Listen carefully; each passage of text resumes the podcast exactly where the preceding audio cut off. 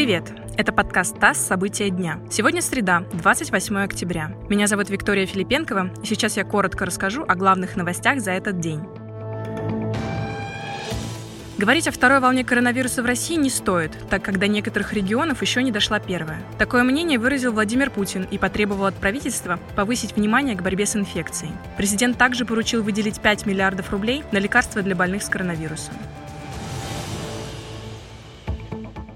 Из-за коронавируса в Москве продлили режим удаленной работы. Он будет действовать до 29 ноября. До конца ноября сохраняется и домашний режим для людей старше 65 лет и тех, у кого есть хронические заболевания. Их социальные карты оставят заблокированными. Кроме того, со 2 по 8 ноября школьники с 6 по 11 класс продолжат учиться дистанционно. Еще месяц также будет действовать система регистрации посетителей в развлекательных заведениях. Столичные власти заверили, что никаких послаблений масочно-перчаточного режима не будет.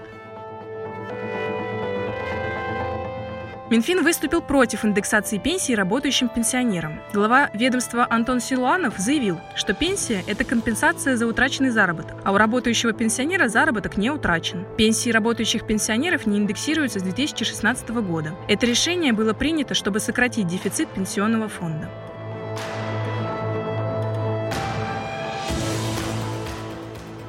И последнее. Генпрокуратура Анкары начала разбирательство в отношении французского журнала «Шарли Эбдо». Решение связано с карикатурой издания на президента Турции Таипа Эрдогана. В администрации президента страны назвали карикатуру аморальной и пообещали принять юридические и дипломатические меры.